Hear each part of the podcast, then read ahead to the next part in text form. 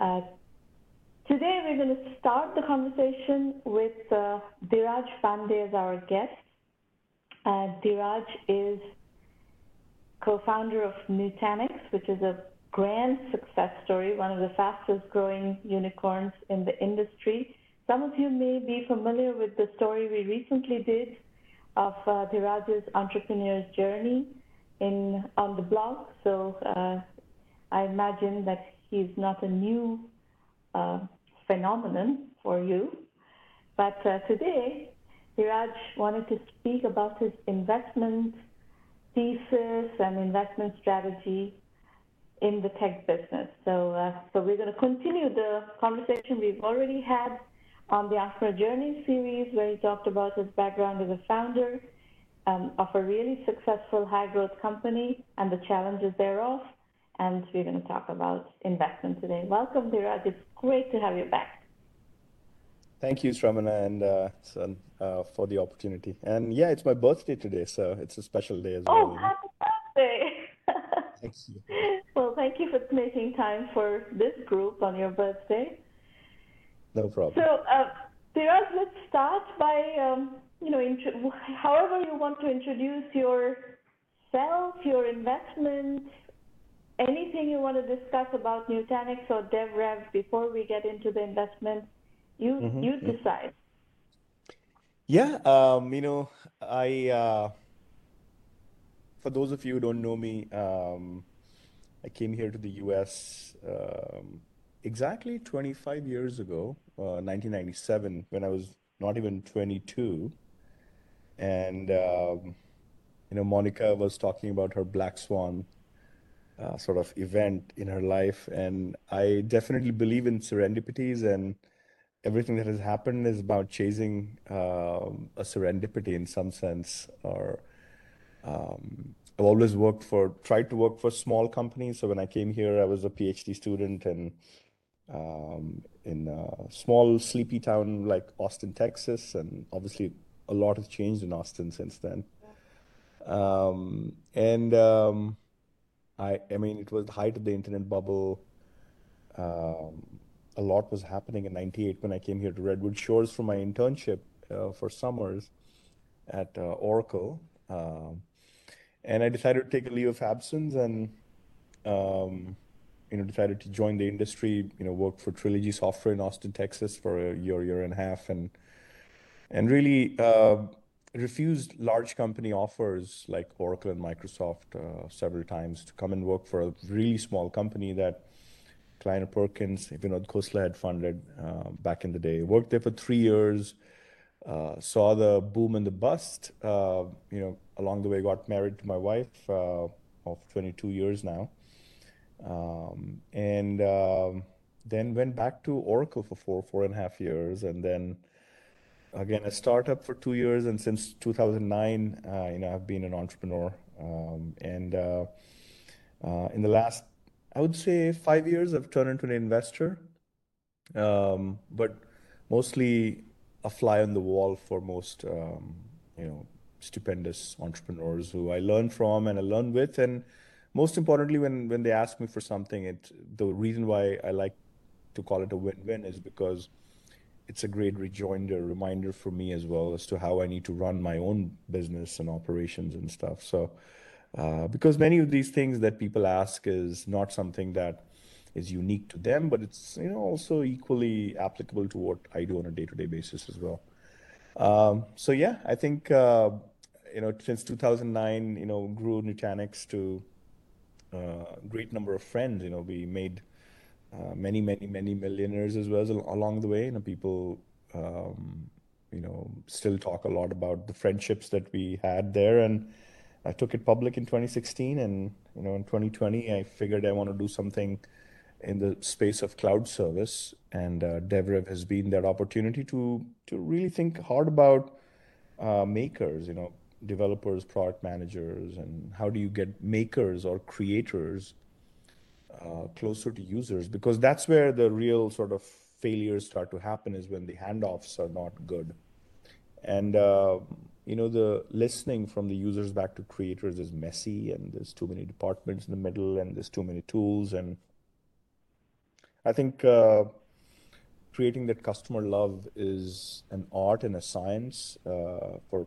for the question is, can you make it into an engineering? You know, and uh, that's really the opportunity at DevRev for me. And and and then we are juggling a couple of other balls uh, in my family with my chief investment officer and and the team that he has come to have. Uh, uh, so we have a family office, and um, I'm learning as well there uh, in the family office about healthcare and biotech, and you know, even things like uh, nuclear fusion. We go deeper into those, and uh, you know, plant-based protein, uh, plant-based uh, meat. is your um, is your funding of startups from the family office, or are you have you created a vehicle, or are you just doing angel financing? How do you operate structurally?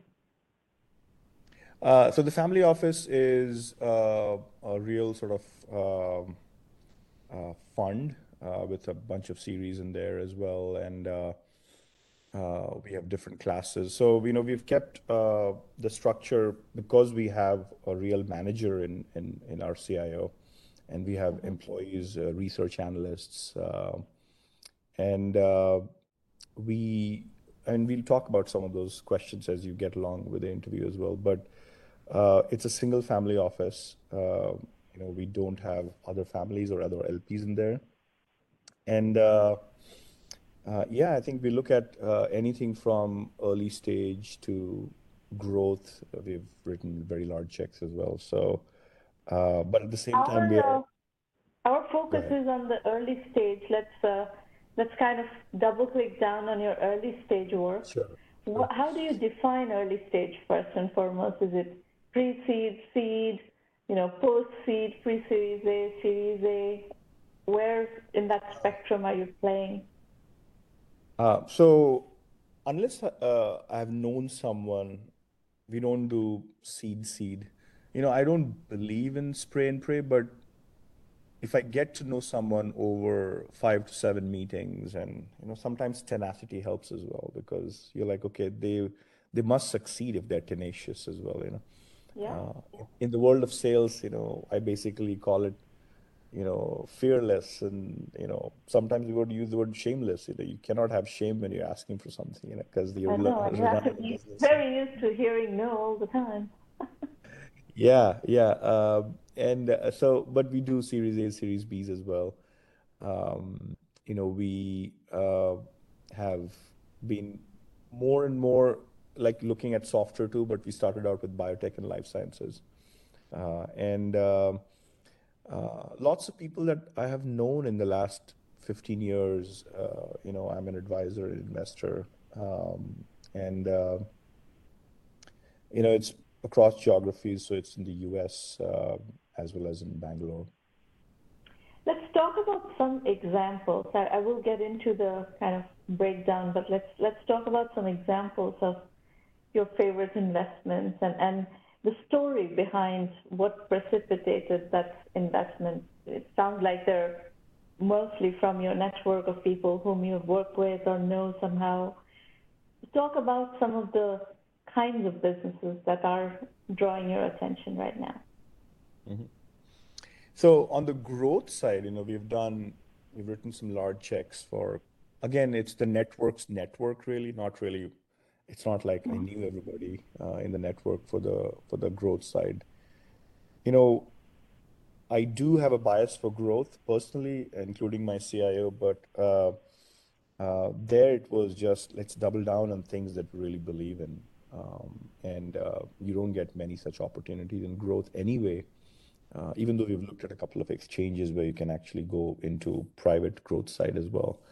Um, companies in the space of healthcare analytics uh, in the cloud, and how uh, they're applying the principles of Maya, which is most advanced yet acceptable. You know, this is one of the principles that came from uh, a very famous American designer um, who his name is Raymond Loewy, and um, he talks about the challenge of any innovation and how you try to bring something that's really advanced and it doesn't have social acceptance because people don't like revolutions, but you can give them something that's evolutionary, and then you can, over time, uh, you know, really disrupt something. So this idea of Maya is applicable to pretty much anything that I have invested in as well as to how they've found the balance between being disruptive and at the same time making it feel to the end user or to the buyer that, you know, this is doable. I can actually take these baby steps, these uh, sort of little steps, and along the way I get the dopamine. It's not like I have to wait three years or something or change everything around me. We have invested in companies at scale uh, which manage cap tables for tens of thousands of um, startups out there. We have invested in constant glucose monitoring companies, you know, who are trying to really figure this out um, in the space of wearables.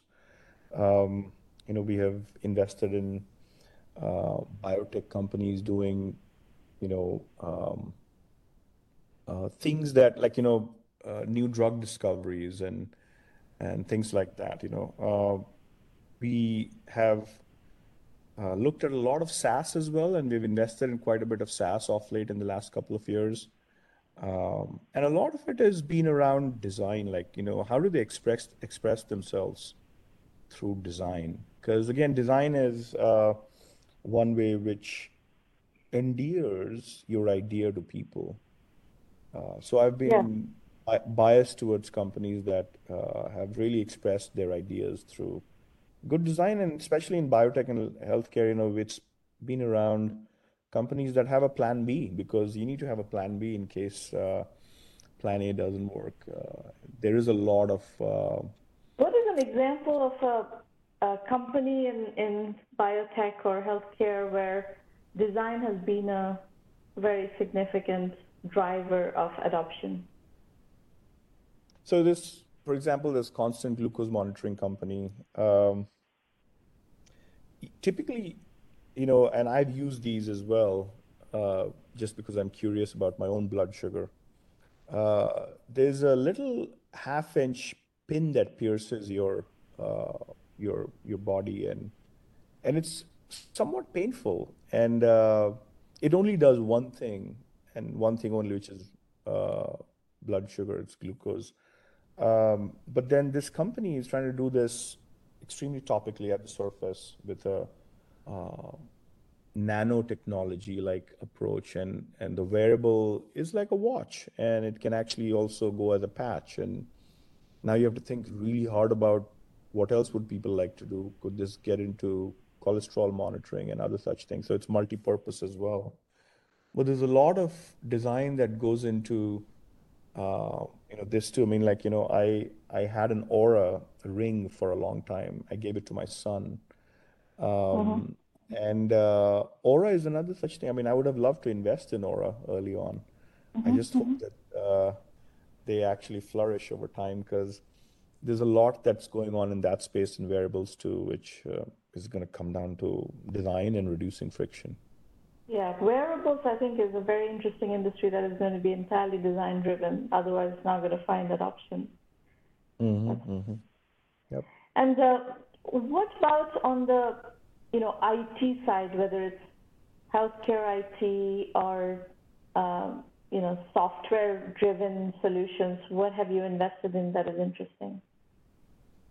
Um, so, you know, we've done a late stage um, you know growth side of investment in a healthcare analytics company again, and they're trying to surround uh, Epic, so which is kind of the mainframe of healthcare.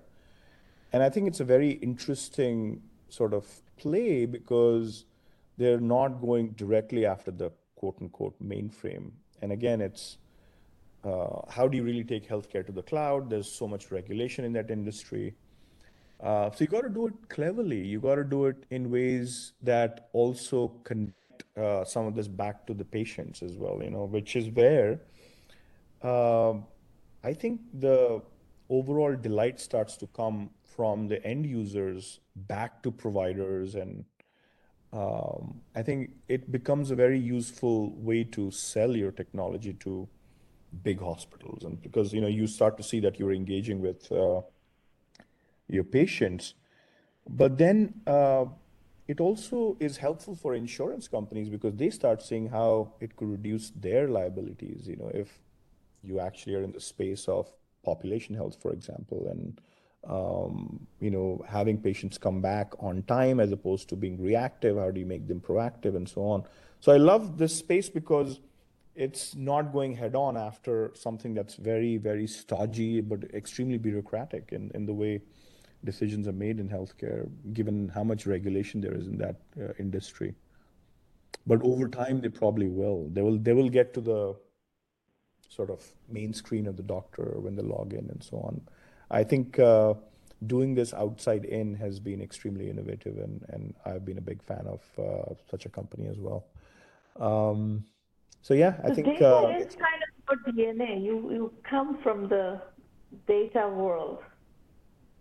How do you how do you see the trends in the trends and opportunities in data? Can you like if you were starting another company today in the data space, whether it's real-time data, big data, machine learning, et cetera, et cetera, is there or are there some problems that you have spotted that could be opportunities for new entrepreneurs to start new companies? I think uh, it'd be cliche, but to say this right, I think you have to do this very inexpensively because people do a ton of experiments uh, in data. And I think converting data to information especially by the industry, by the vertical, uh, still requires a lot of domain knowledge. Um, so, like what we are doing at DevRev now is to really take a ton of this data and software engineering and customer engineering and support. Um, and um, even on the growth side, there's a lot of data on the growth engineering side. You know, so how do you create canonical models so that people don't have to go create data warehouses and do analytics on top of that. Um, I think it's still a pretty expensive thing to really crunch data into information. And finally, to even visualize it, I mean, uh, is a pretty hard problem. Uh, even with machine learning, I think the biggest challenge is data engineering, you know, because many of the scientists, the data mm-hmm. scientists, they're not good at engineering. Uh, mm-hmm. They're good at science, but not not really good at engineering, and that includes collection, collectors, uh, all the way to masking, because you know you still have a lot of regulatory requirements, compliance requirements to deal with. All the way from that to transformation to loading it on an everyday basis uh, into a massive uh, database or data warehouse or some such thing and then running some compute on it, you know, because you might have to run some logic before it actually gets ready and you know, refreshing models. All that stuff is a still a pretty complicated thing, and a couple of companies have done it well, um, but I think uh, it's still not available to every industry out there. I think we probably have made something uh, for the tech world, but to really make it pervasive and really bring it back to design. I think you know it's one of the things I'll say again. How do you visualize all of that? Uh, I mean, you know, I'm a big fan of uh, New York Times uh, visualization. Mm-hmm. You know, it saved the company in almost 20 years, 15 years ago. I would say most newspapers were actually going down the drain, and here comes New York Times. And of course, uh, you could say it's because of their subscription model, and obviously they build their own ad network. But at the core, I think New York Times is a design company, and it's not just known for its font, you know, which they developed in 1937 and how everybody uses it today. But I think the culture of design has really been a big force uh, mm-hmm. of innovation for them. So I think, you know, at the end of the day, visualizing data is still a pretty difficult challenge, and developers are doing it with new tools on the browser and open source and such. But I think beyond developers, if you go to non-developers, I think it's still a big challenge. So, um, name the companies that are very expensive to use, but at least address the kinds of problems you're talking about: data engineering, uh, visualization. What companies are on your radar, even though they're expensive? At least hit some portion of the solution. Uh, well, we, we kind of know of the language abstractions. I mean, uh, SQL-based data warehouses. I mean, if anything, Snowflake did an amazing job in the last 10 years yeah. to make it more accessible because um, data was still locked in, you know, sort of a few people sort of, uh, uh, I would say, bureaucracy with their hardware and things like that. I mean, I helped create some of those back at Oracle, but we created big systems, and these were hardware-based systems that had the traditional Oracle software, but not many people had access to it because not because very of just the fact. No, it's very expensive. Uh, sorry, say that again, Sramana. Sounds like it's very expensive. Yeah, and expensive, and also they're not elastic. You know, you just couldn't. Uh, I mean, cloud gave access to systems, uh, not just because you could swipe a credit card. I mean, commerce was easy, but also because things were elastic and fluid. You can shut them up and spin them up on an every hour basis. So I think uh, the idea of applying uh, cloud to data warehousing was a big deal. Uh, I think we see that with Databricks, for example. You know, they came up with a new abstraction of stream processing. Yeah. Uh, but again, done, done at scale. And of course, uh, SQL came back to them because everybody was familiar with uh, SQL as a language. So they applied SQL on top of streams. And I think it's been uh, really, really clever way of, uh, again, it's Maya, you know, at the end of the day, most advanced uh, idea of thinking about s- streams, but then apply SQL on top of it, look at, you know, windows of data, things like that in real time or near real time. Uh, but people are still struggling to build pipelines because they break all the time. There's very little observability uh, for these uh, pipelines. Uh, and you need a very expensive talent to manage these things at scale. Yeah. yeah. Which is a huge bottleneck. Absolutely. I mean, I mean, of course, uh, you know, I can't um, forget about everything that we're doing at Adobe as well with, on the marketing side. Tons of data around customers and uh, what they use, what they don't use. I think we've done a phenomenal job of, uh, you know, all the clicks that users want to do on an everyday basis and product launches and bringing it all in real time um, to the CMO's office. But I think it's early days in, in this space as well, you know. So um, speaking about Adobe and visualization in particular, where where do you see the the visualization side of data? We've seen Tableau. Tableau was a very big success. Actually, uh, you know, I had, I've, we've done the Tableau case study both from the founder's point of view as well as uh, it was Scott Sandell from NEA who invested in Tableau, and, and he said it's one of the best ROI investments he's ever made because it took so little money to get so much return. Um, but uh, we haven't seen a whole lot on the data visualization side since then, really. Um, yeah, I mean, wait, wait, uh, have you seen anything in your deal flow? Have you seen stuff that are interesting? Yeah, yeah. I mean, you know, if you look back, peel the onion on Tableau, I think there's two things they did well. One is the visualization language. There's a domain specific language around how do you really write a little bit of code. Like it's really a low code way of building dashboards and so what they did was they democratized uh, dashboard building, not just through drag and drop no code, which had limitations, but really low code. And they created a whole army of data analysts who could go and create this on the yeah. fly and so on.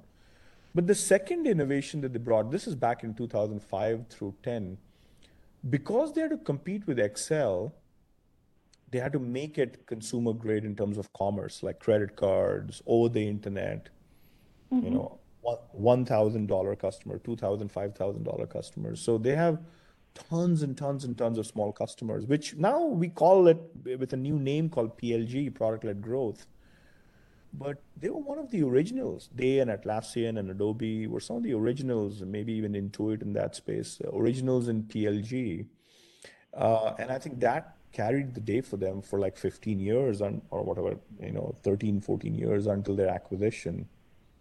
Um, I think if you look at what ThoughtSpot is doing now, you know, I'm mm-hmm. a big fan, not just because uh, Abhijit and Sudheesh are really close to me, but also because the way they're building it on top of Snowflake um, is actually quite unique. You know, they they are taking their visualization strength and uh, really applying it on top of uh, you know a very popular data warehouse out there in the cloud. Um, and um, I think we we actually see more visualization companies come out in the coming years simply because of the power of the browser now. You know, the browser is doing a lot.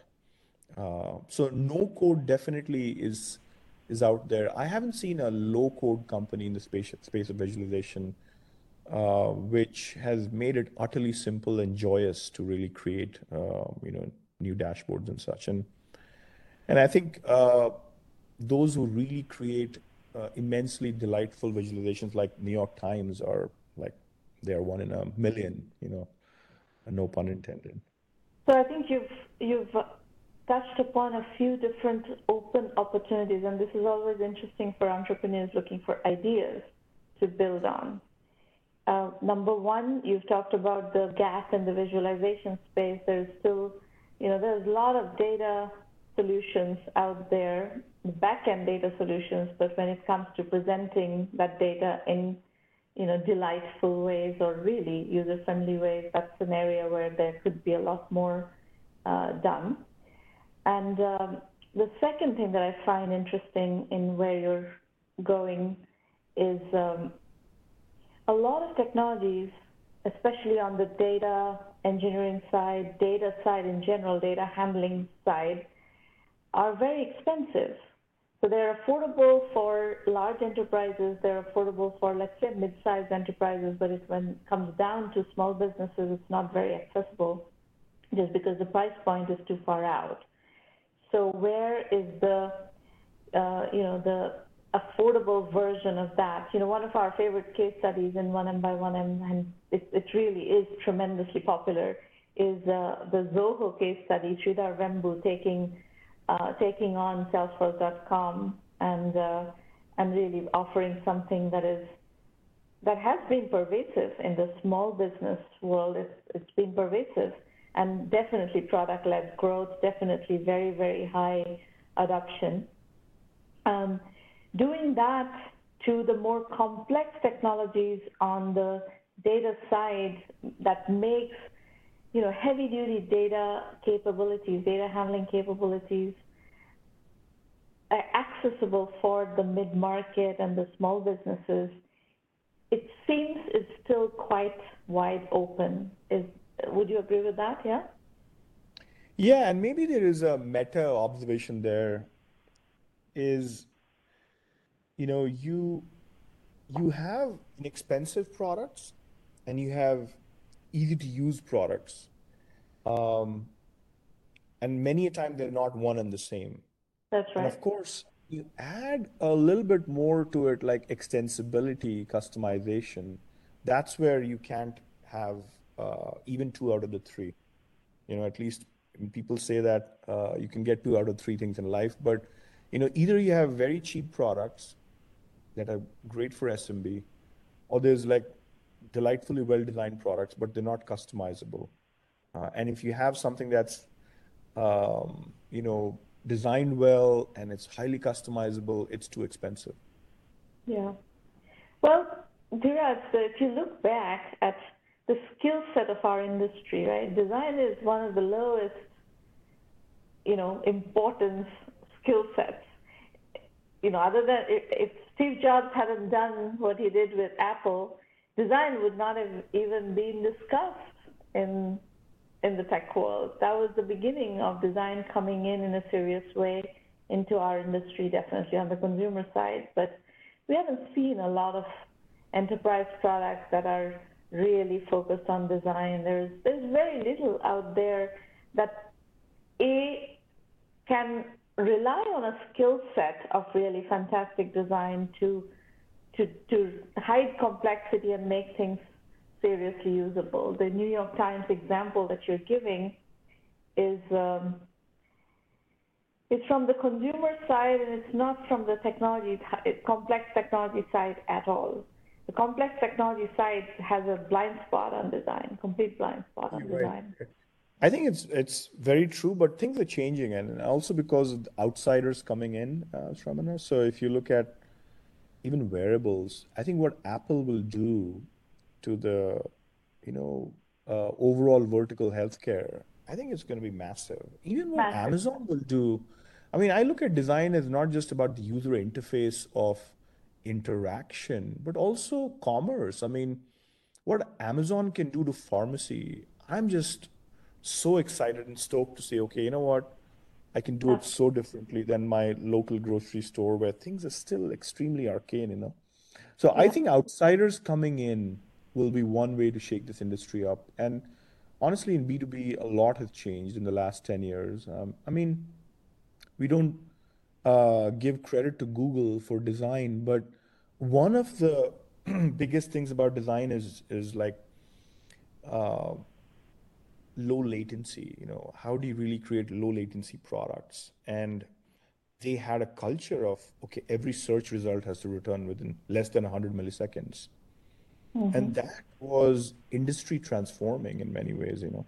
Uh, Yeah. so the idea of giving dopamine to people in such tight loops like 100 milliseconds is as important and an invisible part of design that uh, we don't really appreciate. So many companies that do that well, uh, I think it's there are many more happening in the last 10 years for sure.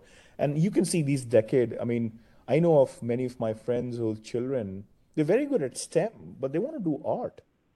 Mm-hmm. And I think that's the sort of self-actualization of parents as well that you know they're like you know you should you should go and pursue art and get into design and so I'm very hopeful that uh, the coming years and and you talked about this in one of your observations that look everything has been done and uh, I feel like what we've done is is like more like physics has been done, but chemistry has not been done, and biology has not been done. It's like it took nine billion years for biology in this universe to come. So the idea of, you know, integrating uh, different pieces of information from different systems, doing them really, really well through design, um, and the idea of recommendations and having bots and machines do way more than what they have, I think it's we're still scratching the surface. And simply because it's a it's a modeling problem, you know, if you can't model the data, if you can't model the industry, if you can't model the business workflows, you can do recommendations, you can do visualizations, you can do many of these things, you know. Yeah. You know, um, this is a topic that I've been very passionate about the the Renaissance mind, you know, pursuing and exploring and, and leveraging the Renaissance mind, this the cusp of the left brain, right brain mind that can handle both sides. I actually have a large body of writings on this, and uh, um, if you uh, if you follow me on LinkedIn, there is a series that I do called Colors, where I publish paintings and I ask people to meditate on that on that on just that painting for two minutes. And I publish that on LinkedIn during the weekends and, and on Facebook three times a week, basically twice during the weekend and once in the middle. But the, the whole point is to draw attention to the visual impact of colors, of you know, of of design in general. Um, I wrote a series quite a few years ago. I can't even remember when it was. Maureen might remember um, on the future of Silicon Valley being at the cusp of design and and technology, uh, leveraging the Renaissance mind, but it hadn't gone that way. You know, I I thought that that um, that movement of bringing those two sides together would come together within the technology space faster. But instead, we got went deep into data, into AI, into machine learning, and, and kind of the design side went by the side sidelines, and the the liberal arts side, right, the humanities side, kind of went on the sidelines. So, uh, so that is that remains still to be done. You know, we we talk about social media, right? Social media today is kind of just barely scratching the surface because it's all kind of very highly spread out and, and spray and pray kind of social media. Real relationships don't happen in that mode. Real relationships happen when you when you go deep.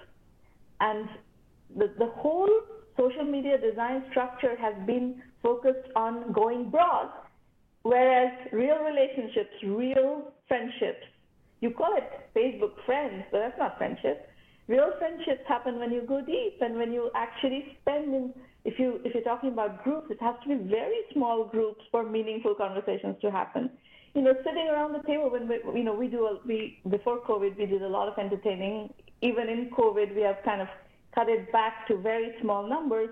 And actually the conversations are much richer. When you put four to six people around the table over a meal it's a much deeper much more interesting conversation than if you have you know 50 people at a party so mm-hmm. those nuances have not started coming into you know interaction design really. No i think and, and you're right. I mean uh, in many ways you know social media had a role to play at the base of the pyramid of interaction you know because there's lots and lots and lots of i call them sand interactions you know.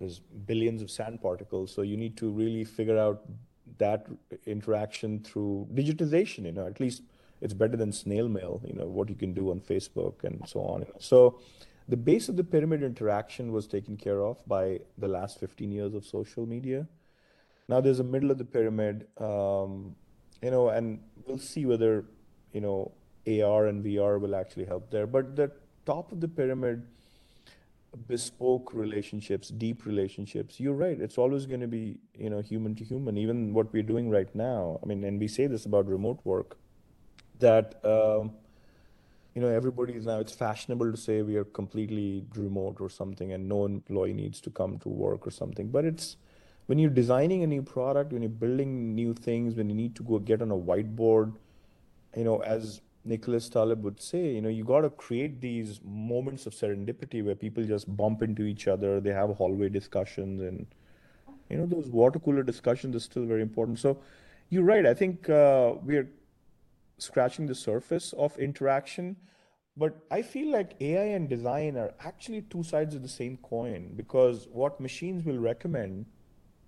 There was a really good article in the Wall Street Journal maybe six months ago. I'll forward it to you too it's like even humans as users, we actually embrace bots that are not very arrogant.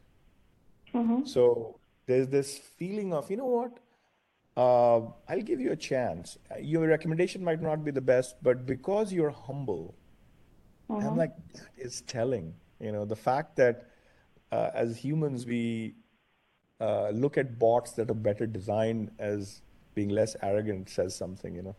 um, so, so we have to look at AI and design as two sides of the same coin. I mean, we struggle with notifications all day long. Like every day, we have get so many notifications. Yeah. Every app that we have come to uh, deploy, and uh, there's a lot that machines can do in saying, okay, they don't, you don't even care as a user for these kind of notifications and so on. So, uh, the training that we as users can do to bots, but the way the bots bring back some of those. Uh, AI is a fantastic tool for designers, right? Because the the holy grail of design is simplicity.